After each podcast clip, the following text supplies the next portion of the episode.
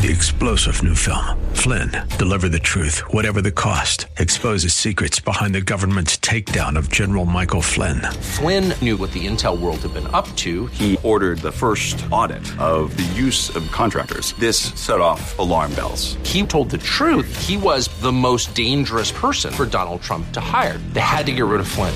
Flynn, deliver the truth, whatever the cost. Available now. Watch it today. Go to salemnow.com. Salemnow.com. And now back to Lifeline with Craig Roberts.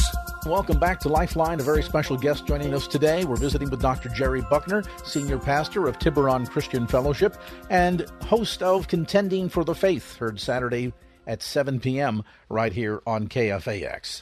We've been talking about this issue of Rodney Howard-Browne down in Florida, and there have been other examples of pastors in the news that somehow think that by defying local health authority orders to quarantine and to practice social distancing is, is, somehow a violation of their First Amendment rights. Well, it, it's it's not a violation of your First Amendment rights when it's being done out of an effort to protect the safety of a congregation. In fact, it's not an option. I believe that's a moral imperative, and we talked about that just before the break with Dr. Buckner. Part of the issue, perhaps, here too, Dr. Buckner, you touched on this toward the end of the last segment, and that is the notion that any of this behavior, any of these actions, whether it be false teaching, false preaching, false ideas about uh, what you can and can't do during a time of, of health crises like what we're in right now, a lot of this falls under the umbrella of the cults. And I suppose toward that end,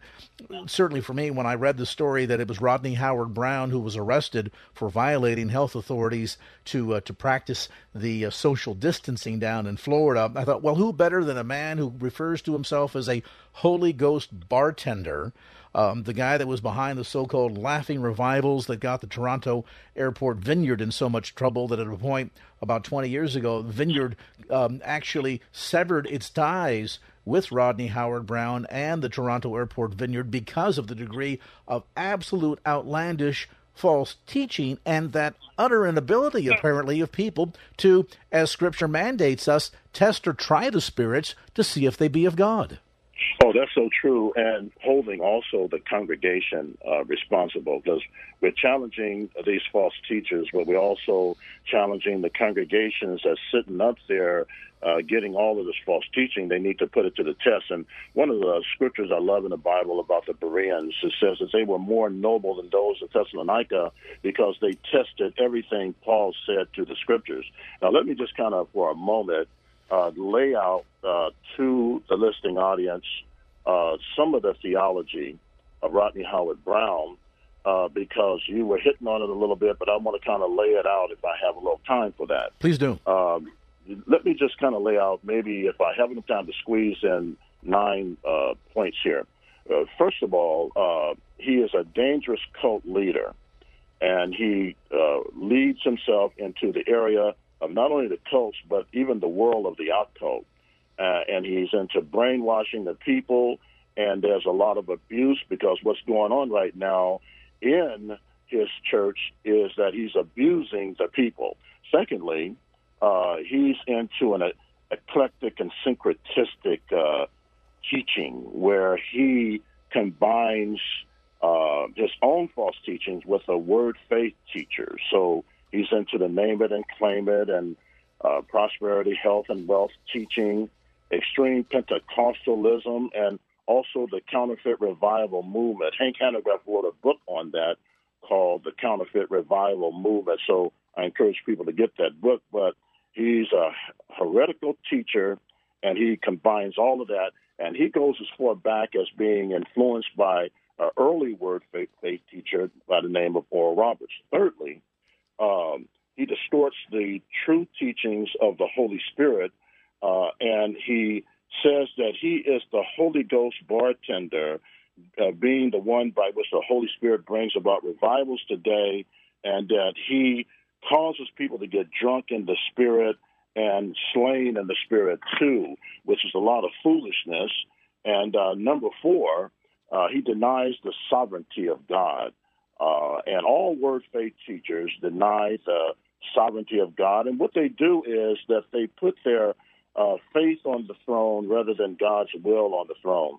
Rodney Howard-Browne uh, in 1979, he said, uh, you know what? I can either go up to heaven. I can go up to heaven and I can command of God and uh, I can come up if he doesn't do what I tell him and I can touch him to do what I want him to do. Number five, he teaches a word faith teaching that you can become little gods. And the Bible makes it very clear in Isaiah 53 God says there was no God before me, neither after me. Let me go through this quickly now. Number six, he denigrates the person and nature and work of the Holy Spirit by calling him human electricity and high voltage. And rather than believing the Holy Spirit for who he is, number seven, and two, two more points after this, uh, Rodney Howard-Browne, for those who don't know this, uh, this is a shock, but not a shock. He's into the occult and into voodoo and meeting uh, this voodoo typology in his teaching. He learned a lot of this stuff by looking at voodoo and occultic teachers and witch doctors who were all into uh, yelling and screaming, convulsions, and all of that stuff. And he came into this thing with a word faith teachers into slaying in the spirit. And I always tell people there's only one passage in the Bible that talks about slaying the spirit, and that's when God's knocked down and destroyed Ananias and Sapphira. That's the only passage in the scripture that talks about slaying in the spirit, but not the way he talks about it. Eighthly, and then one more point after that, he's into extra biblical revelation, where he says that, you know, uh, the Holy Spirit can take him to different levels where he can literally give people uh, different revelations. And the Bible makes it very clear in Jude 3 that faith has been once and for all delivered into sight. And one more point he overlooks and disregards the, the person of Jesus Christ. He never, hardly ever, if you notice his teaching, he never, hardly ever says anything about Jesus Christ. It's always the Holy Spirit, and he distorts the Holy Spirit, the person of the Holy Spirit. And the only time really that he really emphasized Jesus Christ is when he was about five years of age. But Jesus said, The Comforter has come to glorify me. He's come to glorify me. But Rodney Howard-Browne, the only thing he talks about is the Holy Spirit, and he distorts that. Thank you, uh, Craig, for allowing me to share that because it's important for the listening audience to, to know the false teachings of this man, that he's a cult leader. And if you're listening right now and you're involved with this man, you need to flee from him as quick as quick can be. Well, I think one of the big problems here, too, Dr. Buckner, and it's true of any of these so called Word of Faith teachers, and I would include in that list with Rodney Howard-Browne people like Benny Hinn, Paula White, certainly uh, Kenneth Copeland, Kenneth Hagin, uh, all of whom engage in teaching passages that are taken out of context in an effort to proof text, meaning they come up with a, um, a, a, thesis and then they go and try to find a piece of scripture that will support what they're saying or what they're teaching. And of course, the scripture is very clear. And oftentimes people say, well, you know, I like the way he sounds. Well, it may sound good, but that's not the real test. It's not a question of whether it sounds good. It's a question of whether or not it looks good. Meaning, when you look in Scripture, does it square with the Word? And sadly, so much of this false teaching that comes out of the Word of Faith movement by the likes of Rodney Howard-Browne and Paula White and Benny Hinn and Kenneth Copeland, Kenneth Hagin, and others is really, truly extra biblical, as you suggested before. And even when a guy like Benny Hinn gets up and says in front of his congregation, Now I'm about to tell you something you won't read in the Bible, the minute you hear those words, instead of your ears uh, perking up and paying close attention, you ought to get on your feet and run to the back of the church and get out the door as quickly as you can. that, that is so true. That's why uh, we have to be uh, Bereans, and uh, and you know what? A lot of this uh, falls on the uh, area of uh, churches, Craig, uh, discipling people. You know, I've said this uh, many times, and at the Bass Convention, uh, we had uh, such a big response of people in, in my classes. And one of the things that I told the people there, I said, the word uh, Christian is mentioned three times in the Bible, and the word disciple is 269 times. I said, what does that tell you? And uh, our failure in our churches today is discipling people to become Bereans. And if we are not discipled into becoming Bereans, we're going to see people fall into these cults. You know, uh, Walter Martin, my mentor, once said when he was alive, 80% of the kingdom of the cults is made up of people that came out of the church. And he said the average Jehovah Witness can twist the average Christian into a doctrinal pretzel in 90 seconds because they don't know what they believe and know why they believe it. You know, if we are true Bereans, we're going to be able to not only know doctrine, know these different D's, know doctrine. Another D is discernment. And we're going to be able to uh, discern these evils. But if we're not taught in the area of discipleship, it leaves Pandora's box open for all the evil in the world to come. And it seduces us right in. You know, the Apostle Paul said in 2 Timothy chapter 4, the time will come when they will not endure sound doctrine, but after their own lust shall they heap to themselves teachers who will tickle their ears, and the truth of God shall be made into mythology. We're living in that day and age where people have itching ears to hear false teachers because they're very appealing and they appeal to the flesh. But if we are not Bereans, we're going to find ourselves seduced, manipulated, and we're going to go into an area that we can lose our soul for all eternity, and that's a dangerous place to be, Craig. Dr. Jerry Buckner is with us. He, of course, is the speaker on Contending for the Faith, heard Saturdays at 7 p.m. right here on KFAX. Dr. Buckner, can I prevail upon you to stay for one more segment? You sure can. Let's do that. We'll take a brief time out. We'll get you updated on traffic. Back with more as our conversation with Dr. Jerry Buckner continues on this edition of Lifeline. And now back to Lifeline with Craig Roberts. Welcome back to our conversation. A very special treat today. We're visiting with Dr. Jerry Buckner, Senior Pastor of Tiburon Christian Fellowship, and of course, host of Contending for the Faith, the broadcast every Saturday at 7 p.m. right here on KFAX. Dr. Buckner is a prolific writer. He is a counselor, lecturer, and one of the foremost experts on the cults and Christian apologetics in America today. And we're always privileged to have Dr. Buckner carve some time out of his schedule to be with us on the program. Uh, Dr. Buckner, I want to come back to something you were saying before the break, and that is this notion that any of this false teaching, whether it's the likes of a Rodney Howard-Browne getting up and trying to convince people that he's doing the spiritual thing by holding church services, even though it puts his entire congregation literally at risk of death um, that a lot of this is based on not just a little bit of you know spiritual chest thumping, but of course based in the kingdom of the cults, based in a false exegesis, based in a distortion of scripture, and of course all of this was possible only because of the degree to which there is biblical illiteracy in the church today. You know, if we don't have any yardstick against to measure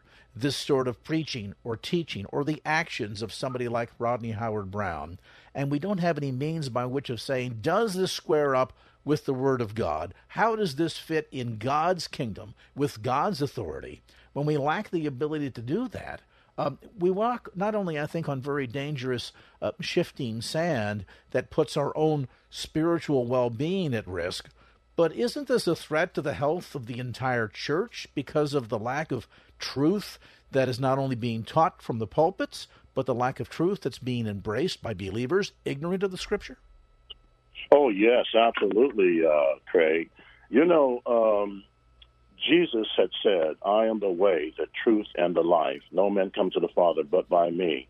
And uh, he really is letting us know that uh, we are to follow him as as truth and to learn about him as truth.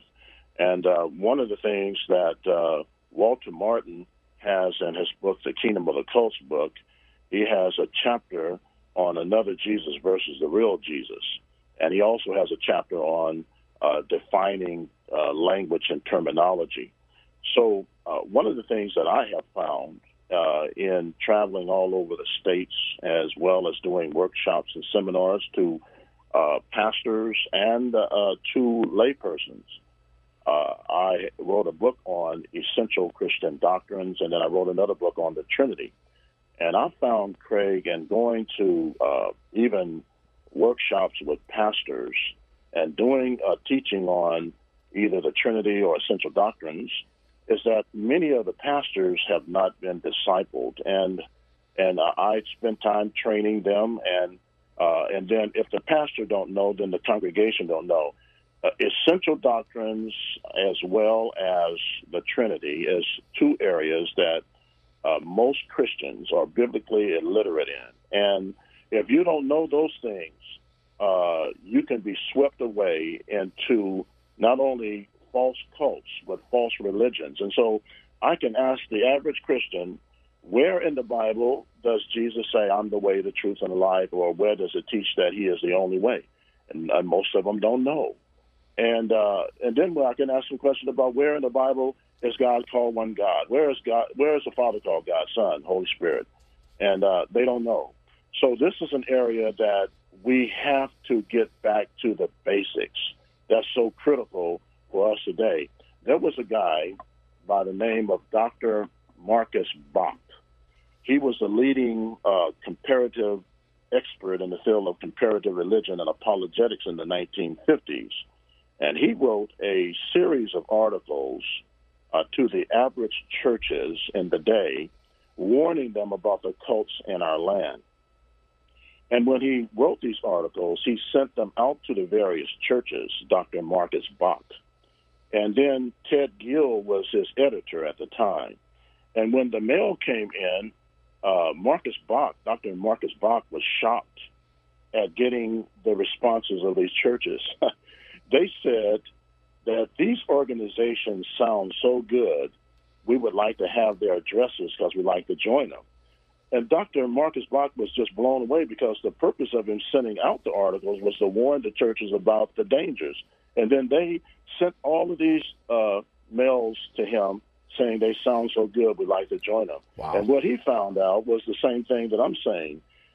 The the curse of the church is biblical illiteracy, and that's a real big curse. And and you know, the prophet long time ago, Hosea said, "My people are destroyed for lack of knowledge." And then the prophet Amos said, "There is a famine in the land." He not only talked about a famine in the land regarding uh, actual famine, but he said there is a famine. He took it to another level and said there is a famine regarding God's word. And so we got to get back to the word. And that's the thing when you do a study of the history of Israel and the history of uh, Judah and uh, Israel, you'll find that revival always took place when they turned back to the Word of God. My thing today, as giving a prophetic word from the Word, is challenging people to get back to the Word, to the essentials and the basic fundamentals of the Christian faith. If we don't do that, uh, we're going to be destroyed because that's what Hosea says. My people, my people are destroyed for lack of knowledge, and because you have rejected God, He will reject you as well. Well, and My I think sadly, and I think Yeah, sadly. Dr. Buckner, that, that so much of this, in terms of the, the the relationship that people have in the church with Christ, that sadly a lot of it is so much based on emotion and how you feel about all of it. And of course, this then reactive to showmanship. When somebody like Rodney Howard-Browne gets up and says, Damn the torpedoes. Church is staying open. Don't care what the health authorities say. We're not going to shut it down until Jesus returns. That's not good theology. That's not Christian stewardship. That's not being a good shepherd over the flock. That's showmanship. And I am reminded of that passage in Matthew 7 and 22, where Jesus says that on Judgment Day, many will say to me, Lord, Lord, didn't we prophesy in your name or cast out demons in your name and perform many miracles in your name? And of course, sadly, the response is that's coming from, from Christ in response to that I will say to them plainly, I never knew you. Get away from me. And and, and, and I, I love the the translation in the NIV. It says, Get away from me, you evildoers. And I think that as you're as you're pointing out, Dr. Buckner, it's not just a matter of the emotion. Certainly the showmanship can be very attractive. But the end of the day, the danger that you walk into is this notion of people that are open to any wind of doctrine, having itching ears, just wanting somebody to say something that makes them feel good, as opposed to a person who was actually preaching and teaching the unadulterated Word of God. You're so right about that. And just to dovetail off of that word emotions, there's two dangers in our churches that is is choking us, and that is one is emotions, and emotions is a good thing if it follows behind the word of God. But if the emotions is before the word of God, it's problematic. And then the other thing that's killing us in a lot of our churches is uh, that we are so uh, engulfed into the work of the church that we have forgotten the work of Christ. The work of the church is like delicacies. When you go to a restaurant, you can get so filled up on the delicacies that when the main course meal comes, you don't have room. That's why you see uh, so many people out in the community, like Jehovah's Witnesses, Mormons, and Hare Krishnas in the community. You say, where is the church? But one thing I wanted to share, along with the emotion thing that you were saying, but one of the things that Malcolm X used to do, he said that he got most of his recruits by going to uh, black churches after service. So he would go to the black churches and he would stand outside and wait for them to come out. And he would say to them, uh, to some of the brothers and sisters, he would say, What did you learn today? What did you learn? What did you learn from the preacher? And many of them would respond by saying, Oh, he really did preach. Oh, he really preached the word of God. And then uh, Malcolm said, Well, but I asked you a question. What did you learn? Oh, many of them say, We didn't know what he said, but he really preached. He got us worked up emotionally. And Malcolm X said, You know what? If you come over to the black mosque, I'll teach you something. And Malcolm X said, even though he was a false teacher in the Nation of Islam, they changed later over to the Orthodoxism. Uh, he said that the reason why he got so many black folks, and this happens in all churches though, but he said he was focusing on the black church, is because they were ignorant of the word of God. This is a cult leader saying that, that he got most of his recruits from the black church because a lot of them were into emotion and didn't know nothing about the Word of God because they were being electrified by an emotional preacher who was not really giving them the Word in the midst of that emotionalism. To be sure, a very stark warning reaching all the way back down through the decades from Malcolm X, a non believer, to the church today. Dr. Jerry Buckner, host of Contending for the Faith, the broadcast Saturdays at 7 p.m. right here on KFAX. And don't forget, coming up this Friday at 5 o'clock on Lifeline, we'll be presenting a sermon message delivered by Dr. Buckner to the 54th Annual Bass Church Workers Convention. And that broadcast again this coming Friday at 5 o'clock. So be sure to mark your calendars, share with your friends, and make an effort to tune in. Dr. Buckner, as always, we appreciate the time and the biblical insights. Thanks so much for being with us today. Thank you so much for the opportunity. God bless.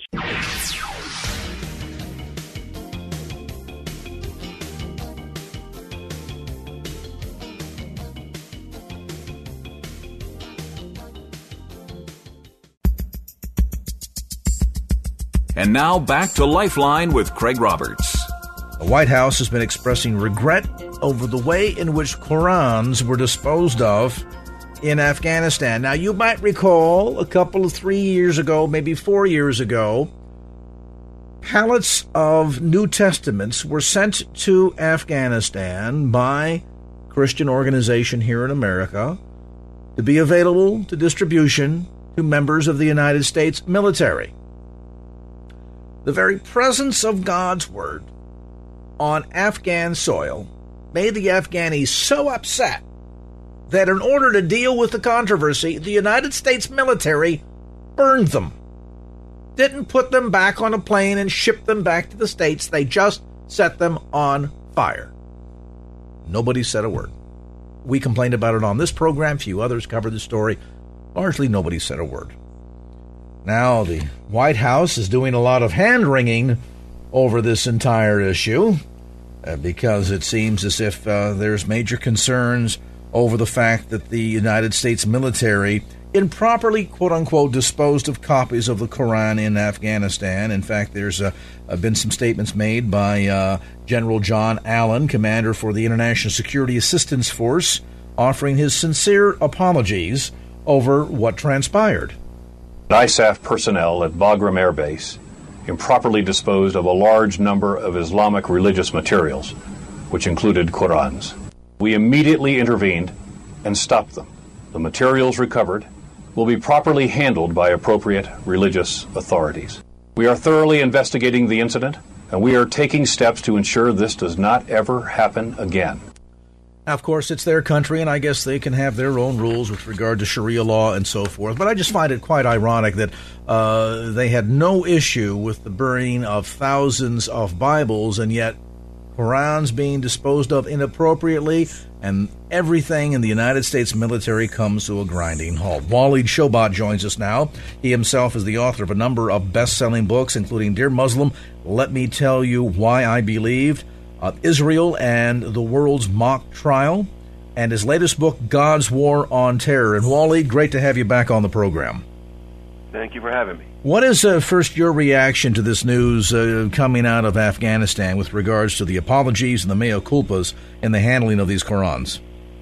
Well, it's very shocking. Uh, we've had those kind of apologies uh, happen when uh, I believe also military servicemen urinated on dead terrorists. Yet that's a major issue. Yet the killing of Americans, or even the invitation of uh, the Prime Minister of Transportation of Iraq, which was involved, who was involved in the Khobar Tower massacres, killing American servicemen, uh, he's welcome to the White House. You know, those kind of things is beginning to show the American people that there is uh, a double standard here, in which the Obama administration uh, suppresses uh, the issues that relate to the American people's rights to investigate even the 9/11 issues, in which uh, Judge Daniels, uh, federal judge in the Havlish case, discovered that Iran is involved in 9/11, in which uh, agents of the Iranian regime, uh, like Hadi Al Amri, visits the White House, and of course the president uh, releases, uh, sends back, I guess, our troops as a Christmas present. Yet ignoring those issues of persecution of Christians globally in Egypt, uh, in Iraq, uh, in much of the Muslim world, uh, in which, uh, let's face it, I mean, there is thousands of cases in which Islamists burned uh, Bibles, uh, even in historical recent times, and even back to the Damour massacre in Lebanon, in which they used them for toilet paper. They used Bibles for toilet paper. Let's not forget the destruction of holy sites, even in Israel. Nothing was done by our administration in which uh, even Joseph's tomb was desecrated and Torah scrolls were defecated on, and uh, things that are is very difficult to describe on the program. Instead of addressing the major issues that we have, you know, uh, in which the Muslim Brotherhood in Egypt are advancing through deception. That's a subject we'd love to discuss on your show, in which they use uh, uh, what is called muruna to twist the uh, Sharia laws itself and permit Muslims from carrying out all kinds of evil activities. Well, let's talk about what's going on there, uh, since you brought it up. Uh, we, we all know, of course, 30 years ago, the assassination of Anwar Sadat, largely because he dared to enter into a peace agreement uh, with the nation of Israel. Um, for the course of the following 30 years, Hosni Mubarak, uh, granted while somewhat uh, favorable or friendly with uh, the West, nevertheless, was a totalitarian leader. Uh, he eventually gets ousted, as we know, during the so called uh, Arab Spring. And this is applauded much by the administration that we see the deposing of this dictator and the idea of a true democracy now coming to um, Egypt. And yet, instead, we instead what we've really seen is, is the overtaking of that nation by the the the Islamists. Uh, we've seen better than eighty percent elected to the parliament there. It is just within the last um, several weeks, for example, uh, there in Egypt, that some 3,000 Coptic Christians uh, were driven from their homes and villages, businesses burned down, churches burned down, uh, and yet the international media, uh, let alone the administration, has nothing to say about this. Nothing whatsoever. In fact, the general guide of the Egyptian Muslim Brotherhood, Muhammad Badi', who laid out his vision for the post revolutionary era in Egypt, while revealing aspects of strategy uh, to his followers, showed a great deal of uh, how to combat secularism. In fact, they're reversing secularism in Egypt. In fact, I quote him verbatim. I translated it.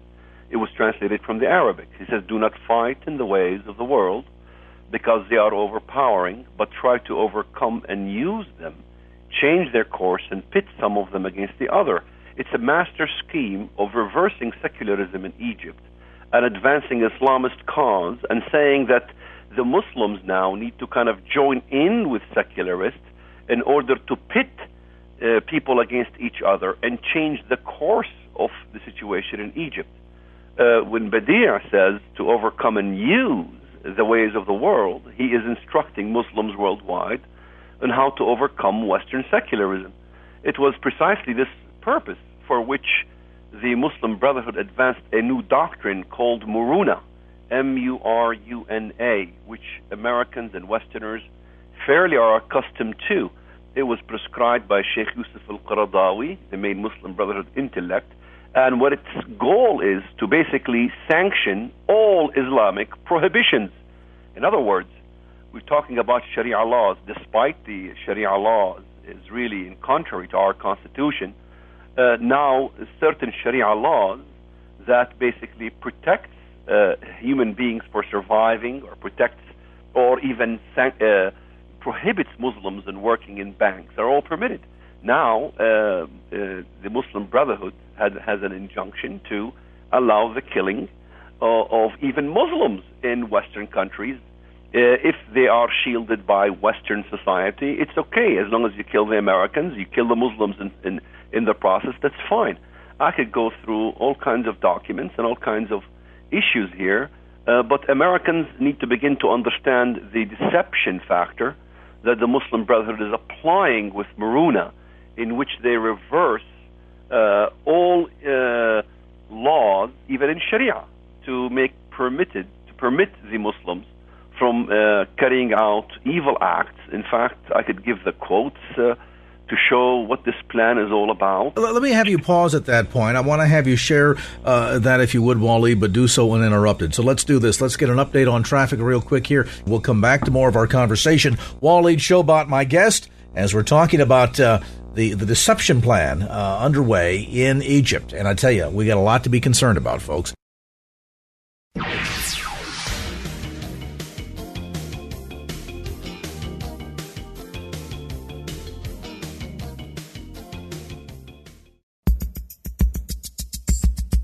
And now back to Lifeline with Craig Roberts. All right, back to our conversation tonight with Walid Shoebat. Walid is uh, formally involved with the PLO. Uh, he, of anybody in this country, understands exactly what is going on with the so called Arab Spring, which for many is turning into an Islamic winter. We're talking about the Islamic Brotherhood, or the Muslim Brotherhood, rather, uh, their impact on Middle Eastern politics, most specifically what they've done in Egypt and other parts of the world, and it's interesting because when you talk, Walid, about the degree of uh, the Muruna uh, deception here, uh, this goes to the highest levels. There are reports that we have read uh, during the fall of regimes in Libya with Gaddafi and in Egypt with Mubarak that the influence of the Muslim Brotherhood uh, has been lauded as, quote, mostly or largely secular, and that they have been considered heroes uh, in opening a pathway toward democracy. But is this the case? That's absolutely false. It's not true. The uh, Nahda in Tunisia is very much pro-Muslim Brotherhood. Uh, in fact, in all these countries, they're talking about advancing towards Jerusalem, which has nothing to do with any Arab Spring.